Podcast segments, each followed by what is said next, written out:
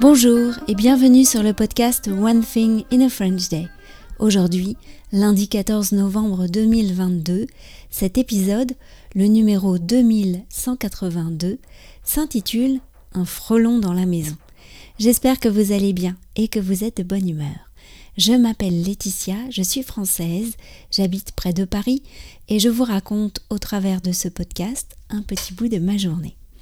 Vous pouvez vous abonner pour recevoir le transcript, le texte du podcast par email sur onethinginafrenchday.com.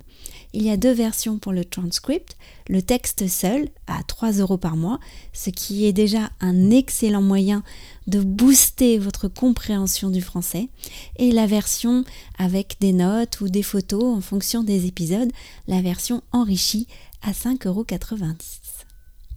Tout ça, c'est sur le site du podcast, onethinginafrenchday.com. Un frelon dans la maison. Vendredi matin, nous sommes sortis, Pietro, Lisa et moi, faire du vélo.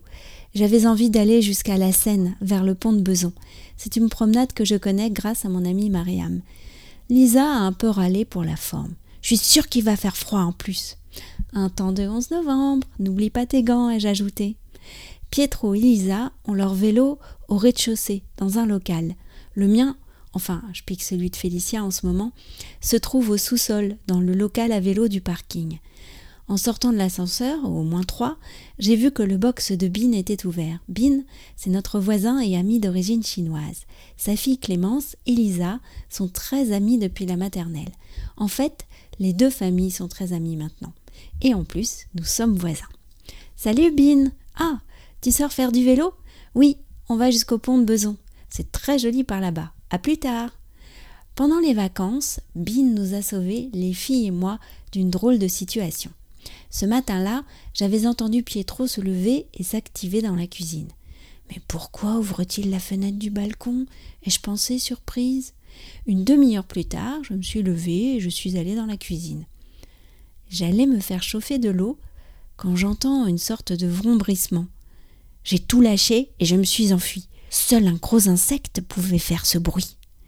Le cœur battant, je me suis penchée pour voir dans la cuisine. Je l'ai vu passer tranquillement au-dessus de la table. Un énorme frelon. J'ai attrapé mon téléphone et je me suis réfugiée derrière la porte qui mène aux chambres. J'ai appelé Pietro.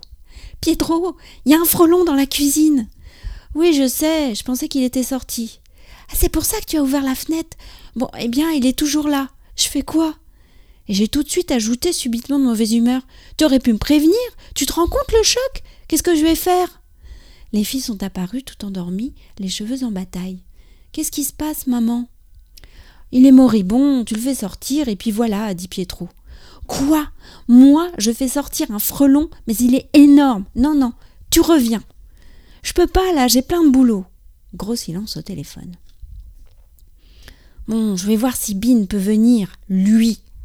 J'ai appelé Bin. Il n'était pas 8 heures du matin, mais je savais que c'était un lève-tôt. J'espérais seulement qu'il ne soit pas déjà parti pour le travail. Heureusement, il était là et il est monté tout de suite. Où est-ce qu'il est? Dans la cuisine. Mais on ne le voit pas. Il a dû sortir.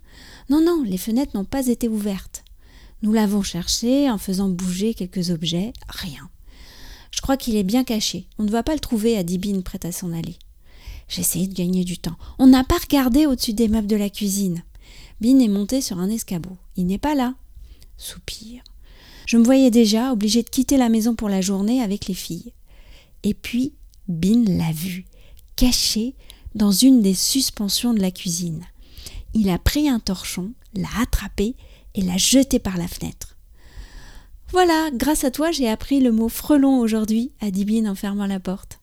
Bin apparaît et disparaît toujours de façon inattendue. Mais vous êtes d'accord avec moi C'est étrange quand même, un frelon au cinquième étage, et en plus à cette époque de l'année. One Thing in a French Day, c'est fini pour aujourd'hui. Je vous retrouve mercredi pour une belle balade dans le 11e arrondissement. À bientôt, au revoir